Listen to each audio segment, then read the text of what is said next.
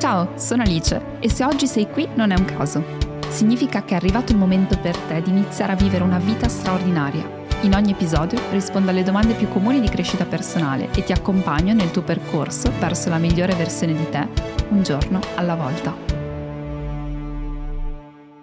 Ciao e benvenuta, benvenuto in questa nuova puntata del podcast di Alice. Come stai oggi?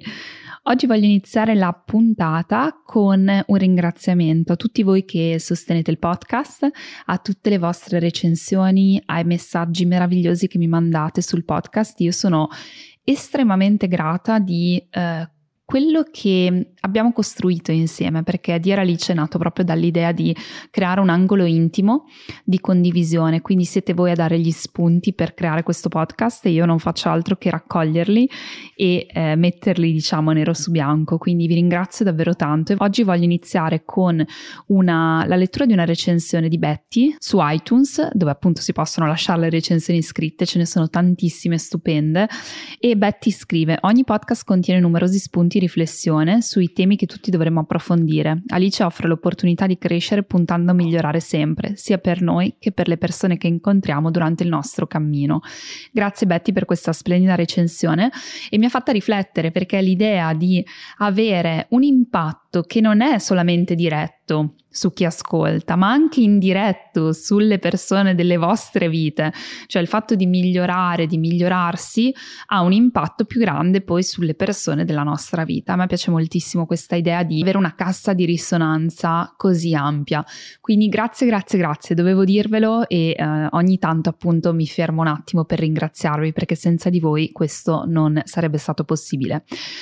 Ma entriamo nel vivo della puntata, perché oggi sarà una puntata secondo me lunga e sarà una puntata di racconti e storie. Infatti Silvia oggi mi scrive, Alice, come mai hai scelto di partorire in casa? Era un po' che volevo rispondere a questa domanda e oggi è il giorno giusto, è uno di quei giorni in cui mi sento di raccontare e racconterò in particolare la mia ultima esperienza di parto con Juliet, quindi in giugno 2020 eh, ho partorito la mia seconda figlia Juliet, comunque avevo scelto di partorire partorire in casa anche con Sebastian, quindi anche la mia prima gravidanza.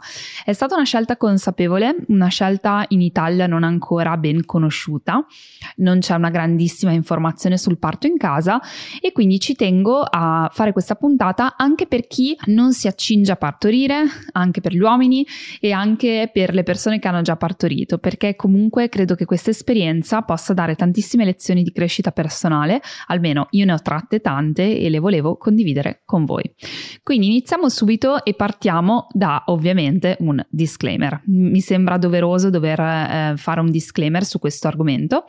Allora, io ho scelto di partorire in casa e la mia prima reazione quando ho visto, quando sono rimasta incinta e eh, ho pensato per la prima volta al parto, ho iniziato a guardare su YouTube eh, i vari video del parto e sono in corsa in un parto in casa, quindi c'era proprio scritto, eh, penso fosse un video americano, comunque comunque parto in casa e mi ricordo la mia reazione con Michael di disgusto. Cioè dire queste persone sono folli. Non avevamo neanche cliccato il video, solo l'idea. Sono folli perché nel 2000 e allora è il 2018. Nel 2018 come fai a pensare di partorire in casa? È una follia allo stato puro. Guarda che persone incoscienti, bla bla bla bla. bla. E basta, ci eravamo fermati lì, cioè non ci aveva incuriosito particolarmente. Quindi disclaimer qual è? Se tu hai questa sensazione che il parto in casa sia assolutamente da incoscienti, da folli, eccetera, e hai voglia di ascoltare comunque questa puntata, vivila con curiosità, perché poi è stata la curiosità che ci ha portato in un viaggio molto molto introspettivo e ci ha fatto scoprire un mondo che se avessimo solamente utilizzato il giudizio, come spesso accade, non avremmo mai scoperto. Quindi sono molto grata all'idea di vivere qualcosa con curiosità, non con giudizio. Comunque io all'inizio l'avevo proprio giudicato e lasciato lì senza minimamente occuparmi e preoccuparmi dell'idea che ci fosse un parto in casa e del perché queste persone avessero fatto una scelta di questo tipo. Un altro disclaimer è che oggi io voglio raccontare la mia storia senza minimamente dire che la mia esperienza è migliore di un'altra. Quindi la nostra scelta, parlo di nostra perché comunque io e Michael abbiamo vissuto veramente eh, insieme, eh, cioè lui è stato così partecipe del parto da dire che ha partorito con me, nel senso che è stato veramente una roccia e anche dalle prime scelte è stato parte integrante delle scelte, come se dovesse anche partorire lui. Quindi è stata una nostra scelta, la rifaremmo mille volte, ma non è una scelta che va bene a livello assoluto. Uno, in termini fisici, quindi la gravidanza deve essere fisiologica, ma su questo ci torniamo. E due, anche in termini psicologici. Io voglio passare il messaggio che ogni donna e ogni uomo, accanto alla propria donna, o ogni partner, insomma, debba, mh, mm, debbano essere in grado di scegliere la cosa che fa stare loro meglio, che fa sentire a proprio agio. Perciò per alcuni può essere l'ospedale e un parto medicalizzato, per altri può essere un parto completamente naturale in ospedale, per altri può essere un parto in casa. L'importante, ed è il punto che voglio stressare, diciamo, è farlo in maniera consapevole. Quindi prendersi del tempo per capire le diverse scelte per discuterle con i professionisti del settore, quindi la figura del medico ginecologo, la figura dell'ostetrica, eccetera, anche solo per darsi il permesso di prendere determinate informazioni.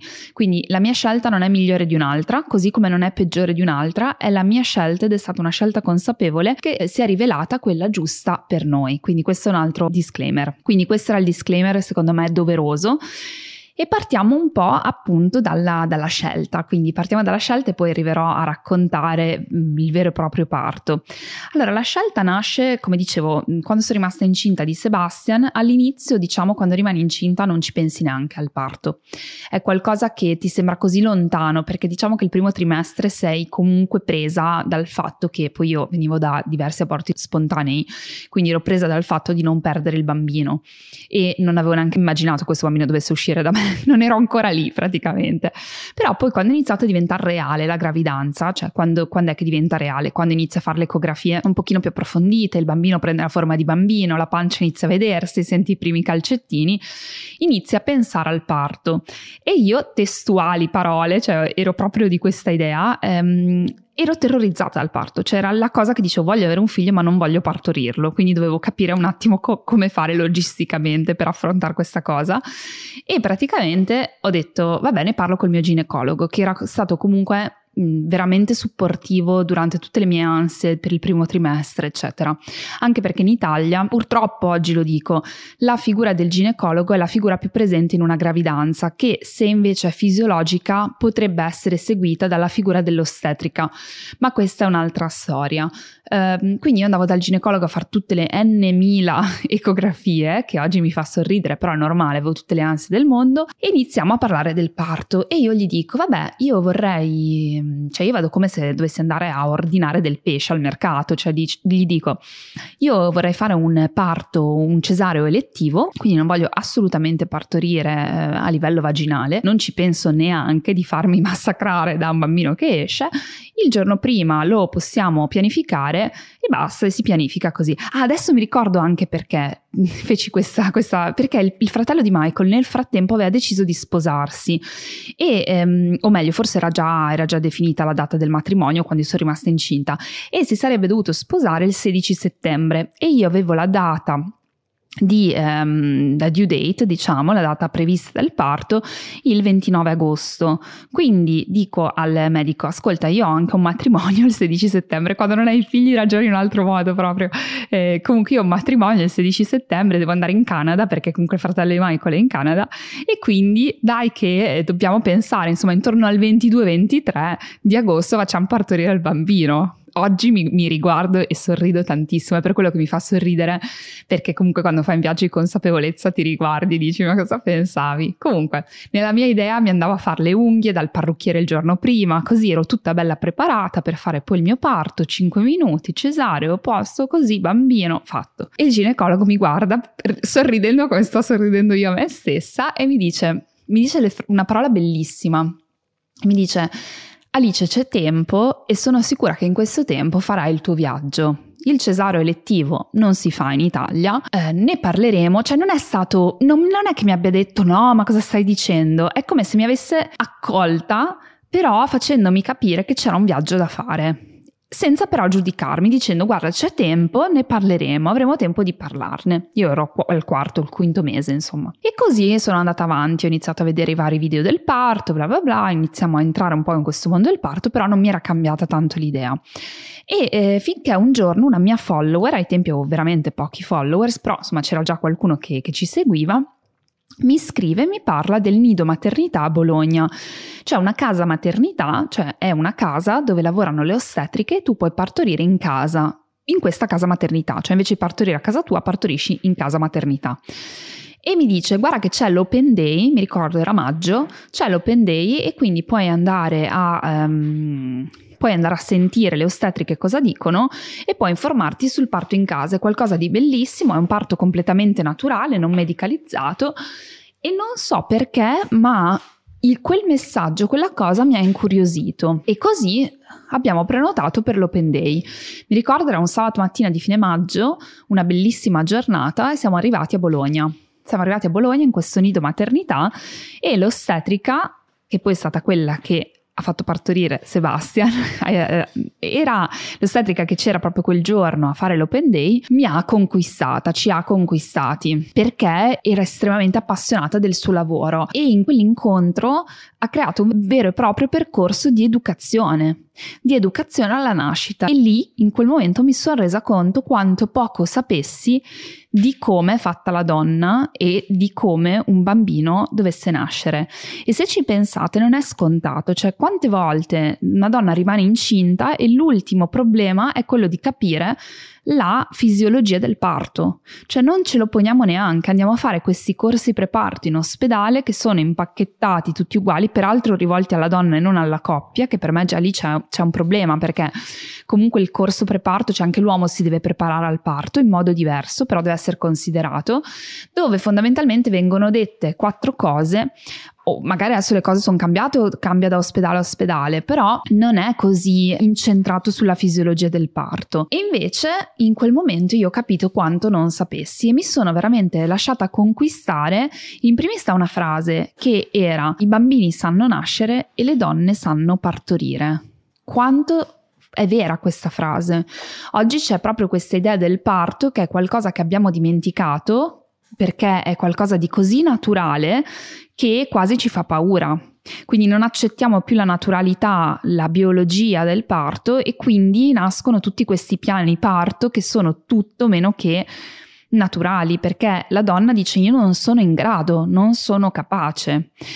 E in quel momento ho anche capito e approfondito quale fosse la mia paura, perché io vi ricordo che arrivavo dalla scelta di un cesareo elettivo. Quindi ho iniziato a investigare quale fosse la mia paura e effettivamente la mia paura era quella di non essere rispettata, cioè qual era l'idea da buona control freak. Cos'era il problema? Non era il dolore del parto il mio problema il terrore che avevo io era di entrare in ospedale, trovarmi un ginecologo un'ostetrica che non avevo mai visto, perché sai, non è che definisci quando partorire, quando parte parte, via. Entri dentro, non c'è nessuno, magari loro sono di fretta, ti fanno un'episiotomia, cioè ti tagliano a livello vaginale per fare prima. Eh, io ho sentito delle storie dell'orrore e credo tutti voi che state ascoltando avete almeno sentito una storia dell'orrore di parto, perché purtroppo ci sono queste storie. Parto non rispettato, dove tu chiedi determinate cose e non vengono rispettate perché sei in un contesto ospedaliero che comunque è un contesto gestito da esseri umani che hanno i turni, che hanno le loro cose da fare e ripeto, non sono tutti così, io sto parlando delle storie del terrore, dell'orrore che ho ascoltato. Quindi il mio terrore più grande era quello di entrare in questo contesto e non essere minimamente ascoltata, non essere rispettata. Quindi da questo mi ero fatta l'idea di andare a fare un cesareo elettivo in modo da dire almeno ho tutte le variabili sotto controllo. So che mi opera, lo, pro- lo propongo il momento in cui c'è il mio ginecologo, non ci sono variabili non controllabili e via, e via che si va a fare, a fare questo parto. E così eh, mi sono resa conto che insomma il mio viaggio um, sarebbe dovuto essere diverso. Nel momento in cui ho ascoltato tutta la presentazione del parto in casa, eh, mi sono resa conto che era quello che volevo, cioè quello che io volevo era sentirmi al sicuro. E quale posto migliore di una casa della mia casa per sentirmi al sicuro? Quale posto migliore di fianco al mio compagno? Quale posto migliore dove avevo tutto il tempo di poter veramente vivermi quell'esperienza a pieno? E quindi in quel momento diciamo che, vabbè, ci abbiamo pensato veramente un po', però alla fine abbiamo preso la nostra scelta e Michael mi ha supportata dal primo momento su questa scelta. Parliamo un po' della scelta e di quali sono le prime obiezioni quando ti avvicini a un parto in casa. Cioè, intanto partorire in casa significa scegliere di fare a priori un parto non medicalizzato, quindi non è che vai a firmare per l'epidurale, eccetera, eh, non ci sono induzioni, non c'è la medicalizzazione, quindi scegli di avere un parto completamente naturale e eh, di partorire appunto in casa, accompagnata da almeno due ostetriche, quindi per legge ci devono essere almeno due ostetriche che ti accompagnano, quindi non è un parto in casa non supervisionato, non presidiato, ecco, è un parto comunque presidiato da due persone che fanno questo, cioè ostetriche che si occupano appunto del parto in casa. Allora, la prima obiezione grandissima, ovviamente, quando fai un figlio e lo desideri così tanto, è pensare ma il parto in casa è sicuro? E allora qui si apre ovviamente un mondo. Si apre un mondo perché eh, siamo così abituati ad affidarci, diciamo, cioè che il medico è la persona di riferimento per tutto, che non consideriamo che diciamo che se hai una gravidanza fisiologica, e dopo vi spiego cosa significa, il medico non è la persona di riferimento per un parto fisiologico, è l'ostetrica. L'ostetrica fa nascere i bambini. Il medico, il ginecologo, si occupa delle complicazioni. Allora, ovviamente la prima domanda che si fa a un incontro di questo tipo è cosa succede se c'è un'urgenza? E così ho iniziato a capire cosa significasse urgenza ed emergenza nel caso del parto. Allora, nel momento in cui ehm, tu scegli di fare un parto in casa, non è garantito che tu possa partorire in casa, questo è un punto molto importante.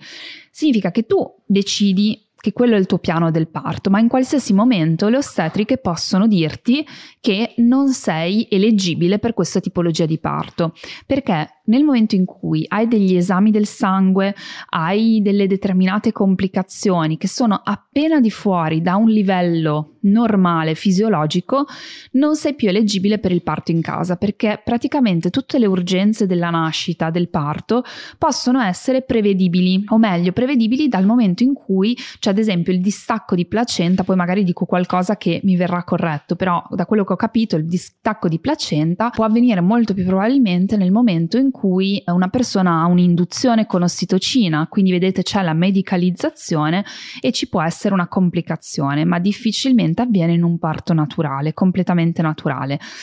Su questo io però non voglio che ascoltiate me perché io non sono né un'ostetrica né un ginecologo, sto parlando della mia esperienza completamente personale, quindi vi riporto quello che mi è stato detto. Vi consiglio ad esempio di seguire Dalila Ostetrica che trovate su Instagram, vi metto anche nello show note il suo link, che è un'ostetrica che ha deciso di partorire in casa i suoi tre figli, eh, lei ne parla e poi ci sono tanti ginecologi e ostetriche che ne parlano, quindi potete veramente andarvi a informare dalle persone del settore, non è che sto dicendo io qualcosa qualcosa di così folle.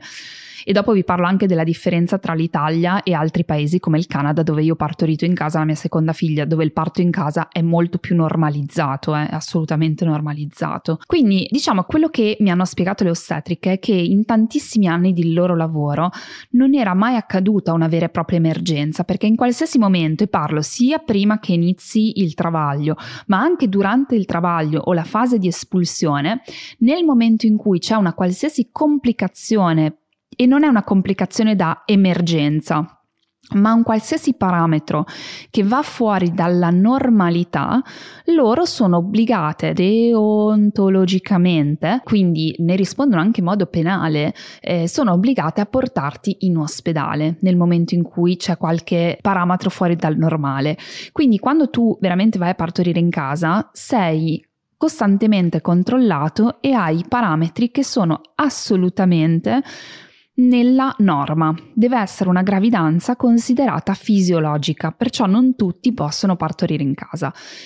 E sapendo questo e ascoltando anche le loro esperienze di quindi ostetriche che lavoravano da 20, 30, 40 anni nel settore, sapendo che non avevano mai dovuto gestire un'emergenza, perché anche se vieni trasferito in ospedale, viene fatto in totale sicurezza e viene fatto nel momento in cui c'è un piccolissimo parametro fuori dagli schemi, ma non c'è mai un pericolo di vita, allora ho iniziato a tranquillizzarmi, quella era la cosa più importante. E poi ho iniziato a capire i benefici del parto in casa, cioè il parto in casa è un parto che tendenzialmente è molto meno traumatico, perché quello che succede è che nel momento in cui tu vivi tranquillamente e consapevolmente il parto, il tuo corpo è più pronto a partorire e quindi ci sono meno complicazioni. Poi se lasci il tempo al tuo corpo di fare, non servono induzioni perché sei già alla quarantesima settimana e sei stufa. No, lasci il tuo corpo fare il suo, il suo ritmo e di nuovo tutti i bambini sanno nascere e tutte le donne sanno partorire, quindi diventa questo viaggio meraviglioso tra te e il tuo bambino nel vostro ritmo e completamente rispettato, perché le ostetriche anche nel momento in cui ti sono lì nel, a osservare il parto, cioè a, presidiare il parto, è vero che ascoltano ogni tot minuti il tuo battito, quello del bambino, eh, sentono le contrazioni, cioè ovviamente è tutto parametrato, però parametrato ad esempio senza il mega, come si chiama, quel cinturone che ti mettono per le contrazioni. Perché ad esempio quello non serve in un parto normale, l'importante è sentire il battito del bambino e sentire perché tramite il battito del bambino sai se sta soffrendo ad esempio. Quindi tu sei completamente lasciata libera nelle posizioni che vuoi di fare il bagno caldo, non farlo, di metterti in piedi, in ginocchio e su e giù, di mangiare, bere oppure non mangiare, non bere, di fare esattamente quello che vuoi perché stai assecondando qualcosa che sai già come farlo. Cioè tu sai partorire come donna, c'è poco da fare. È che ti hanno spiegato che non partorire, cioè che non lo sai fare, perché più ovviamente parti con un piano del ah, devo fare l'epidurale, devo fare questo, devo fare quest'altro, più ovviamente perdi fiducia nelle tue capacità, cioè il fatto che dicano il dolore del parto non è gestibile è un controsenso, che tu sia d'accordo o meno, puoi sicuramente pensare che è un controsenso perché è impossibile che non sia gestibile, perché la natura è perfetta. Quindi è assolutamente gestibile, è che ti devono dare gli strumenti per gestirlo. Devi prepararti. Non è che devi prepararti solamente mettendo la firma per l'epidurale, che non c'è niente di male nel fare l'epidurale, è solo andare a metterci un cerotto sopra. È solo andare a dire, vabbè, se non ce la fai ti faccio la puntura. Ma perché non facciamo un'educazione precedente nel dire, ok, il dolore del parto funziona in questo modo, hai tutti gli strumenti per, iniziamo a lavorare sulla respirazione, perché io ho fatto poi questo corso preparto insieme a Michael, un corso di coppia al nido maternità Bologna. Quindi scelta di partorire in casa, abbiamo fatto il corso preparto e questo corso preparto era incentrato tantissimo sulla gestione di quel momento in modo naturale. Quindi, a parte spiegare tutta la fisiologia, spiegare esattamente quello che succede, tutte le fasi del parto, che sembra banale, ma in realtà non lo è, perché io, ad esempio, non avevo neanche idea che ci fosse il travaglio e la fase espulsiva, non sapevo niente. Eh, spiegare cos'è una contrazione ti spiegano esattamente anche tutti gli strumenti che puoi utilizzare per gestire il dolore del parto. Quindi per me è proprio una concezione sbagliata quella di non dare l'opportunità alle donne di informarsi e far credere a tutte le donne che c'è un unico modo, cioè quello classico da ospedale, gambe aperte, seduta sul lettino e eh, epidurale possibilmente e via. Allora, ehm, all'estero invece questa cosa è molto diversa e anche questo mi fa pensare, nel senso che io poi ho partorito una volta in Italia e una volta all'estero in Canada. A parte che il parto in casa in Canada è visto assolutamente come normale, anzi preferibile se la gravidanza è fisiologica, perché rimane un migliore ricordo del parto, è meno traumatico se così vogliamo e il governo canadese ti passa tutte le spese, perché in Italia non è così purtroppo. Parliamo un attimo di questo. In Italia solo alcune regioni pagano una percentuale del parto, cioè tu quindi devi eh, assumere un'ostetrica privatamente, devi sobbarcarti dei costi per partorire in casa in Italia e alcune regioni, tra cui comunque l'Emilia Romagna dove ero io, però solo poche regioni, ai tempi erano l'Emilia Romagna, la Lombardia e poi non mi ricordo se il Veneto o un'altra regione, ma veramente poche, ti davano il 60 o il 70% delle, delle spese del parto. Comunque tu le dovevi anticipare e poi ricevevi un rimborso. Questo già ti fa capire come in Italia siamo indietro, perché se tu ti sposti solamente un pochino, vai nei nostri paesi nordici europei oppure vai eh, in Canada ad esempio, il governo ti passa tutto, cioè tu non devi tirare fuori un euro per dover partorire in casa, perché appunto hai delle figure professionali che sono riconosciute dallo Stato e che accompagnano la donna in una gravidanza fisiologica nel suo percorso del parto in casa. Quindi anche questo chiaramente è stata una grande differenza. Parliamo un po' del, um, del, parto in sé, quindi diciamo che questa è stata la, la mia scelta ed è stata una scelta che eh, rifarei, come dicevo, mille e mille volte. Eh, il primo travaglio con Sebastian è stato un travaglio molto lungo, bene anche troppo, nove ore di travaglio diciamo, e è stato un travaglio bellissimo, ho un ricordo stupendo di quei momenti, quindi voglio anche dare un po', infondere un po' di coraggio alle persone che magari si stanno approcciando al parto è un dolore gestibile nella misura in cui tu eh, accetti che sia des- gestibile questo dolore, che è un'altra cosa super importante. Allora, cosa vuol dire dolore gestibile? Mi hanno spiegato che una contrazione ha un andamento a onda, quindi viene proprio chiamata wave in inglese ad esempio, quindi significa che ha un momento in cui arriva la contrazione, poi si intensifica fino ad arrivare al picco e poi ti lascia il corpo. E quando tu impari a sentire e quindi non a farti prendere dal panico per il dolore che stai sentendo, quindi non a stare nella mente, ma a stare completamente nel corpo, senti propriamente questo, questa onda che come arriva se ne va, soprattutto se tu non la trattieni. Quindi se tu utilizzi delle tecniche di respirazione e vocalizzazione che permettono di, di gestire il dolore del picco fondamentalmente e soprattutto il travaglio ti lascia dei momenti di tranquillità perché comunque le contrazioni all'inizio non sono così forti come alla fine verso la fase espulsiva. Perciò hai tutta la capacità di entrare in un flusso. Infatti il travaglio di Sebastian per me è stato un vero e proprio quasi un'esperienza mistica spirituale qualcosa che non avevo mai provato prima. Sono andata in un altro mondo riuscivo a sentire queste onde che arrivavano e che lasciavo andare, arrivavano e lasciavo andare, vocalizzavo e sono riuscita a entrare in un flow che era in un altro pianeta. Cioè io mi sono anche addormentata durante il travaglio sono riuscita a secondare completamente il mio corpo che si faceva spazio, quindi avevo la mia dilatazione, avevo Sebastian che scendeva, che scendeva, io che assecondavo questo dolore, che era un dolore assolutamente sopportabile. Ora, se dovessi provarlo adesso da un momento all'altro, questo dolore non sarebbe sopportabile perché è l'atteggiamento con cui ti prepari al dolore, sapendo che è un dolore naturale, che ti sta servendo per creare la cosa più, più meravigliosa che può, può succedere, cioè tu stai dando alla luce un essere umano umano e lo stai facendo col tuo corpo, quindi puoi onorare il tuo corpo, lasciarlo fare e semplicemente stare nel dolore senza stare lì a pensare non ce la faccio, ma pensando a tutti gli strumenti per farcela. E infatti è stata un'esperienza meravigliosa con, con Sebastian, è stato un travaglio abbastanza lungo. E poi però la fase espulsiva c'è stato un po' un problema, infatti io poi alla fine sono stata trasferita in ospedale c'è tutta la storia del parto su YouTube di Sebastian, perciò mi concentrerò più su quello di Juliet.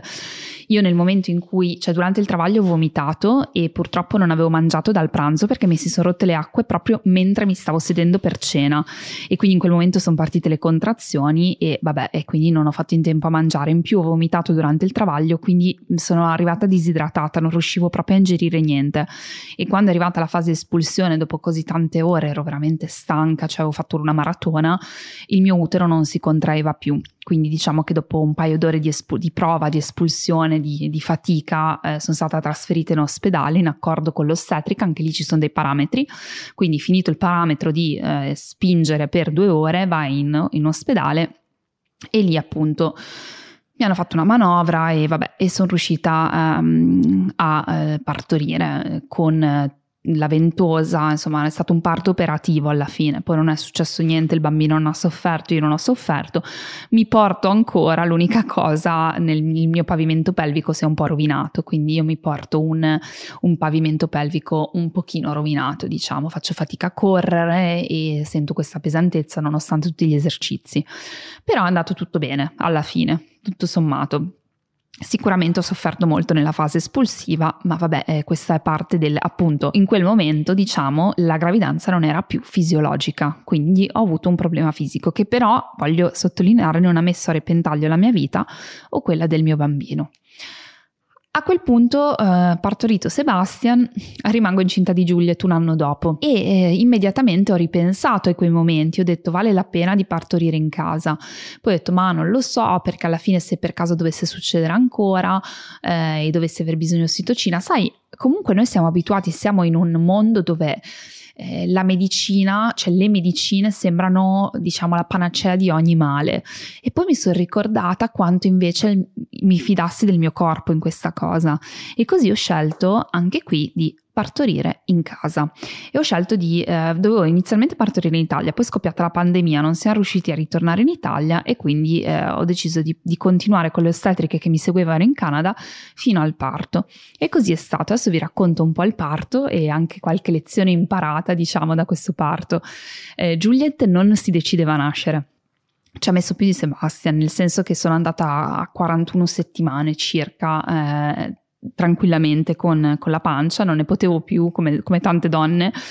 E eh, soprattutto eh, mi ricordo che andavo a fare le visite dall'ostetrica ogni paio di giorni alla fine e l'ostetrica mi diceva sei praticamente dilatata, cioè la bimba è praticamente fuori, infatti mi diceva quando senti le contrazioni quelle giuste, perché ogni sera mi, faceva, mi arrivavano queste contrazioni e sembrava sempre che dovessi iniziare a partorire.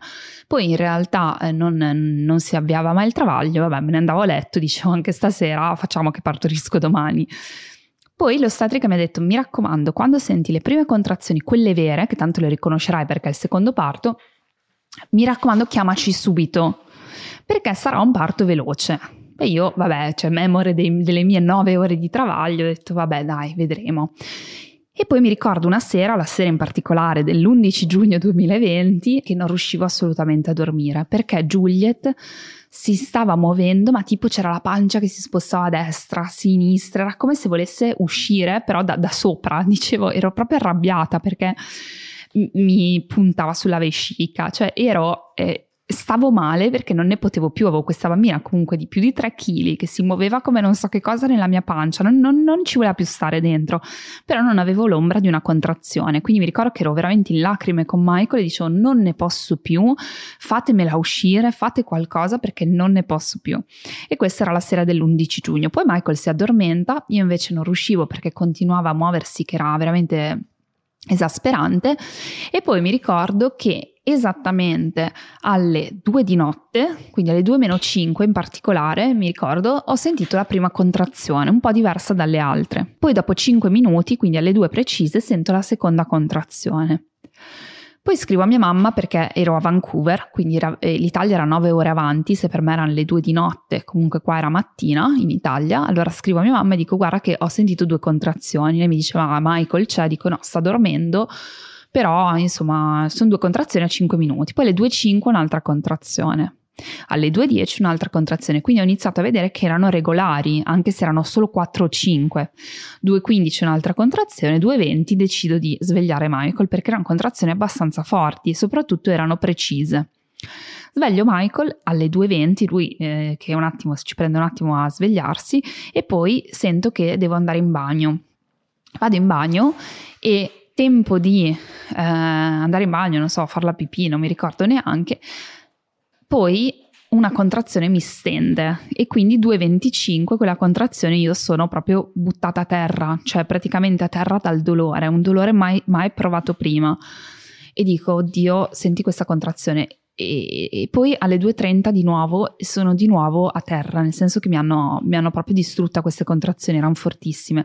E da lì, da quel momento in poi, iniziano a essere molto più brevi, quindi ogni minuto e poi ogni 30 secondi, cioè è arrivato subito un travaglio pazzesco mi accorgo che sto entrando in travaglio e dico a Michael magari devi chiamarlo, anzi lui mi dice chiamo l'ostetrico e dico no magari non è, non è il momento. E lui dice no aspetta che le chiamo. E chiama le ostetriche A quel punto noi avevamo una casa in Canada molto grande, a tre piani, perché spesso le case sono proprio con il basement, con la taverna, e avevamo proprio creato il nostro basement con tutte le affermazioni, cioè avevamo creato tutta una zona parto dove c'era la piscina, perché io volevo, ehm, volevo partorire in acqua, quindi c'era la piscina per il parto, eh, poi c'erano tutte le affermazioni appese al muro, eh, poi tra l'altro se vi voglio far ridere la piscina per il parto, perché l'avevamo presa eh, di seconda mano perché non, non, arrivava, era piena pandemia, non arrivava niente. Io volevo assolutamente questa piscina, l'avevamo trovata da una famiglia che abitava a Vancouver che appunto l'aveva poi tenuta e poi chiaramente l'aveva tutta mh, disinfettata, eccetera. L'eravamo andati a prendere perché non sapevamo più dove, dove trovarla, una piscina per il parto, quindi l'avevamo provata a gonfiare, avevamo messo a posto tutto, avevamo creato tutte le nostre tutte le nostre affermazioni, tutti gli snack, le cose da bere, mi ricordo l'acqua di cocco perché ho detto l'altra volta sono rimasta disidratata. Insomma, avevamo preparato il nostro nido per partorire per giorni e giorni e giorni ed era tutto perfetto per me, avevamo tutto per me, per il bambino, tutta la lista che mi avevano dato le ostetriche. Non mancava niente, quindi andiamo verso il basement, quindi devo farmi due piani di scale. Nel frattempo ovviamente c'è Sebastian che dorme nel suo lettino, nella cameretta al secondo piano, con la videocamera e, e la radio, quindi noi ci portiamo giù videocamera e radio, così vediamo che Sebastian dorme, sono le 3 di notte, cioè le 2.40 e le contrazioni sono pazzesche. In quel momento scendiamo, arriviamo finalmente nel, nel basement e io mi butto a letto perché non riuscivo veramente a stare da nessuna parte, sentivo un dolore pazzesco pazzesco. Poi quando entri in travaglio inizi a tremare. Quindi ho iniziato a tremare, tremare, tremare, avevo un freddo, ho detto portami qualcosa perché ho freddo, portami il piumone. E lui si ricorda che avevamo preso anche la borsa dell'acqua calda, quella che si, si quella che si scalda in microonde, quindi la mette, lui va su, cioè avete presente l'uomo tipo che in quel momento non, non, capisce perché io stavo veramente urlando e per lui era tutto diverso rispetto al primo travaglio, perché mi ha visto il primo travaglio che ero tranquilla, cioè sono riuscita veramente, ci ho messo tanto ad avere un dolore così forte, invece qua da 0 a 100 in un secondo, quindi io in lacrime. Lui che corre su per il microonde, fa girare, fa girare, fa girare, riprende la borsa d'acqua calda, non è calda, fa girare, fa girare, intanto che sto urlando giù così. E poi gli avevo detto che tremavo, che avevo un freddo allucinante. Quando lui riscende e mi butta la, la borsa d'acqua calda e mi dà un un piumone, io che mi tolgo il piumone dico oh caldissimo! Perché in quel momento ero entrata in travaglio quindi non avevo più freddo, avevo un caldo allucinante lui mi guarda come per dire ok cioè non, non sto capendo quello che sta succedendo. Nel frattempo le ostetriche non sono ancora arrivate ma vi parlo di ce le abbiamo chiamate forse alle 2.40 e, e niente ci mettono una decina di minuti le ostetriche. Ecco quella è la prima lezione che ho imparato perché lì c'è stato un momento che non scorderò mai della mia vita non lo scorderò mai ed è il momento dove quel dolore mi ha, mi ha, travolta, non ero pronta. È per quello che dico bisogna prepararsi al dolore. E lì semplicemente ho dovuto, con una forza immensa, perché io lì non sapevo quanto sarebbe durato il travaglio. Quindi io mi prospettavo nove ore di dolore così. E nella mia testa ho iniziato a piangere e dire non ce la faccio così. Cosa ho fatto a volere un parto non medicalizzato? Però il corpo sa tutto, adesso vi racconterò il perché. E in quel momento ho detto ok, ci sono, il mio corpo sa esattamente tutto, mi devo fidare e devo stare nel dolore. E allora lì ho veramente sperimentato che il dolore diventa sofferenza quando tu pensi a quanto stai male. Quando tu invece stai nel sentire il dolore e basta, quindi stai nella contrazione, quindi ho veramente spostato, immaginatevi la visualizzazione, ho spostato l'attenzione sul dolore non più nella testa. Ho detto adesso Alice non pensi più, adesso semplicemente stai. E così ho riniziato il mio ritmo, cioè sono riuscita a togliermi dalla testa, dalla sofferenza della mia testa e sono riuscita ad andare solamente nella contrazione. E facendo così il dolore è diminuito. È diventato più gestibile, era fortissimo, ma mi sono sentita di potercela fare e mi sono sentita di potercela fare perché sono stata nel corpo. Quindi una grande lezione è il dolore lo gestisci solo stando nel corpo e non pensando a quanto stai male, perché se pensi a quanto stai male, se la vivi con paura, se la vivi con terrore, non fai altro che aumentare il dolore. Quindi il dolore è in parte fisico, e in parte nella nostra testa e l'unico modo per poterlo ridurre è stare nel dolore fisico e solamente nel dolore fisico. E lì ho, ho, avuto veramente una delle lezioni più grandi della mia vita, me lo ricordo come se fosse ieri, ho fatto proprio questo, questo lavoro di spostamento dell'energia da testa a corpo ed è, ed risultato positivo. Infatti ho iniziato il mio ritmo di contrazioni che a quel punto erano ogni 30 secondi. Arrivano le ostetriche, ehm, prima una e poi l'altra, la prima ostetrica è arrivata alle 2.50, quindi una decina di minuti dopo che l'abbiamo chiamata e immediatamente mi ha visitata e ha detto che ero praticamente completamente dilatata.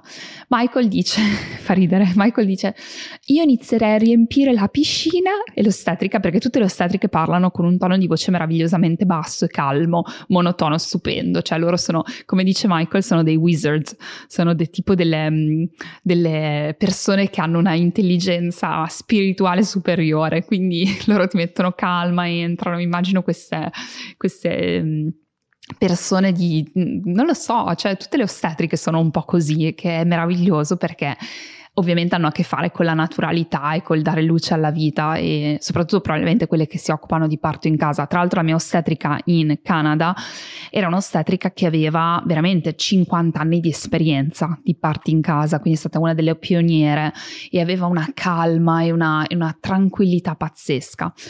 Lei dice: Guarda, Michael, che secondo me non abbiamo tempo. E lui guarda e dice: Ma cioè, questa qua sta male perché abbiamo appena iniziato a danzare, cioè ce n'è qua prima che nasca. Quindi lui non capisce bene, però non inizia neanche a riempire la piscina. Per il parto io sono comunque sempre a letto, sono, sono distrutta, sto continuando le mie contrazioni e poi alle 3-2 arriva l'altra ostetrica e l'altra ostetrica mi rivisita, quindi loro stanno facendo il loro paperwork, semplicemente mi dicono respira, poi io urlavo, non vocalizzavo perché il dolore era così forte, la seconda ostetrica mi ha proprio aiutato a ribilanciarmi perché mi ha detto Alice prova a non urlare, prova a vocalizzare, quindi a seguire l'onda, così riesci a recuperare energia, a stare nell'energia. E così infatti è stato, quindi lei mi ha ricalibrato, però diciamo che le ostetriche semplicemente sentivano il battito del bambino, sentivano tutte le cose che dovevano sentire senza darmi fastidio e mi facevano fare esattamente quello che volevo. Alle 3.08 mm, tipo io dico devo spingere, sento la necessità di spingere. E Michael mi guarda come per dire, cioè poverino nel senso ne hai di tempo perché l'altra volta ovviamente cioè lui pensa a 9 ore di travaglio, questa volta sono 5 minuti che ho le, le contrazioni, non 5 ma neanche un'ora, sono 40 minuti con le contrazioni. E dice sì vabbè e poi l'ostetrica con la sua voce da wizard che mi dice, eh sì, se senti di spingere, prendi il tuo tempo e spingi. E Michael, che poi mi ha raccontato dopo ovviamente, perché in quel momento Michael era semplicemente scioccato e dice sì vabbè c'è anche questa qua completamente fuori di testa che le dice di spingere. E lui non capisce bene cosa sta succedendo, di fatto io sento spingere, loro mi dicono che era ok perché ero completamente dilatata e così infatti con due o tre spinte è nata Juliet, quindi alle 3.10 esatte di eh, un venerdì notte, quindi venerdì mattina, insomma 3.10 del mattino, è nata Juliet il 12 giugno 2020 e um, è nata col sacco, quindi non mi si sono rotte le acque, è nata col sacco, è un bambino su 80.000 che nasce con eh, il sacco amniotico chiuso, quindi le ostetriche l'hanno aperto e lei è uscita così perfetta, così meravigliosa e um, era così pacifica. Anche questo credo che abbia portato il parto in casa, quella tranquillità quel momento. E, e, niente, quindi è nata alle 3.10, una ventina di minuti dopo, decine di minuti dopo, è nata anche la placenta nel, nella comodità del mio letto qualcuno si starà chiedendo un po' le cose pratiche, cioè come fai, sporchi il letto, ma in realtà sei, sei, molto preparato col parto in casa, ti spiegano come fare il letto con la tela cerata, con delle lenzuola che butterai via e poi non era neanche stato un parto particolarmente sporco, anzi. Quindi eh, ho fatto, mh, mm, è nata la placenta, la piccola si è attaccata immediatamente al seno, pesava 3,1 kg, come, come Sebastian praticamente, era alta come Sebastian, 50 centimetri e E niente, è stato uno dei momenti più belli della mia vita, cioè veramente in quel momento poi le ostetriche, quello che questo ricordo era delle ostetriche che mi hanno lasciato tutto lo spazio del mondo, nel senso che loro facevano, scrivevano le cose che servivano, facevano tutte le cose che servivano, hanno pesato la bimba, hanno fatto vabbè le varie vitamine, le cose varie che fai, però io ho il ricordo di questo momento dove siamo io, Michael e la bimba, dove siamo noi nella luce soffusa, nelle candele, poi intorno alle 5 perché ho il ho ancora il tutto del parto. Alle 5 l'ostetrica mi dice se ti senti di alzarti, prova a alzarti. Mi sono alzata, sono andata a fare la doccia, cioè due ore dopo il parto, ho fatto una doccia veloce, mi sono cambiata, bimba riattaccata al seno e alle 6 del mattino sentiamo qualcuno che si sveglia, cioè Sebastian, con la radio e lo vediamo che si sveglia, Michael lo va a prendere, dice nata la tua sorellina stanotte, ho ancora la foto della faccia di stupore, del volto di stupore di Sebastian, è stato qualcosa che non, non scorderò mai, ce l'abbiamo in foto poi nel vedere questa bimba che è nata nella meraviglia di casa sua. E non lo so, è stata un'esperienza meravigliosa, meravigliosa a tutti gli effetti, perché mi ha veramente ehm, insegnato che la consapevolezza è tutto, che fare qualcosa cui, in cui tu credi e che sei completamente informato nonostante quello che pensano gli altri, perché non abbiamo avuto poche resistenze dalle nostre famiglie, ma giustamente perché loro dicono no, ma metti, insomma, non è una cosa normale per noi italiani partorire in casa, quindi chiaramente vieni visto come una persona che mette a repentaglio la propria vita, la vita della bambina, eccetera. E, eh, quindi per noi è stata una scelta estremamente consapevole e, ed era la migliore che potessimo fare per noi, per la nostra famiglia. È stato un momento meraviglioso. E un'altra lezione che ho imparato è stata quella del valore dell'accettazione della resa, cioè nel momento in cui tu ti arrendi al dolore, che non significa mollare, ma significa arrendersi a ciò che è e arrendersi al fatto che il tuo corpo sa che tu sai che, che, tutto andrà come deve andare, esattamente come deve andare, tu non lo guidi più, ecco che viene fuori un'intelligenza primordiale, cioè viene fuori qualcosa che non sperimentiamo spesso in questa società, perché è una società estremamente, come si dice, siamo poco animali, in fondo nel momento in cui partoriamo siamo degli animali e poche volte ci diamo il permesso di seguire il nostro istinto. Ecco, io in, questo, in questa esperienza della mia vita mi sono data il permesso di seguire il mio istinto. È stato un, un, mondo, un, un viaggio meraviglioso, forse il, tra i più belli che ho fatto nella vita. Dovessi avere un terzo figlio, lo sceglieremmo ancora. Lo sceglieremmo, saremmo ancora più consapevoli e lo sceglieremmo ancora questa, questa opzione. Ovviamente, insomma, sperando di avere la, il privilegio di poterlo fare, perché come dicevo non è scontato, non tutti possono partorire in casa. E ehm, cosa volevo dire di tutto questo? Volevo dire che fate la vostra scelta informata. È un podcast lunghissimo, quindi se sei arrivata fino a qui, fai la tua scelta informata. Informati, chiedi, non costa niente, non costa niente andare a ascoltare storie diverse in modo da poter fare la scelta migliore per te. E mh, mm, ci sono persone che fanno una bellissima divulgazione su questo.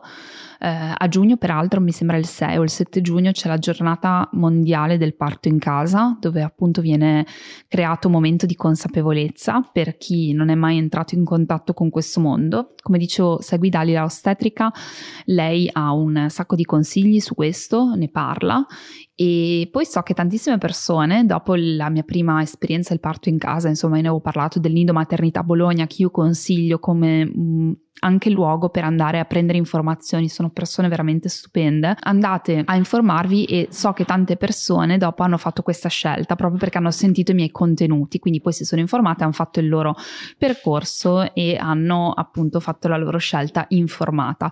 Quindi non fatela perché l'ho fatta io. Eventualmente aprite semplicemente le opzioni e provate a vedere quali sono le opzioni che avete, in modo da uh, aprire la mente vivere con curiosità qualcosa che uh, è così lontano, se vogliamo, dalla nostra cultura. Niente, io mi taccio dopo 50 minuti praticamente in cui ho parlato. Eh, grazie per questo momento insieme. Eh, fatemi sapere cosa, cosa, ne pensate, insomma, fatemi, fatemi, sapere di questa puntata. È una puntata un po' più personale, ovviamente, però era tanto che la volevo fare, era tanto che avevo questa domanda nelle varie domande a cui rispondere. Io vi auguro una splendida giornata e, e niente, noi continuiamo a sentirci sui social e ci sentiamo alla prossima puntata. Ciao, a presto!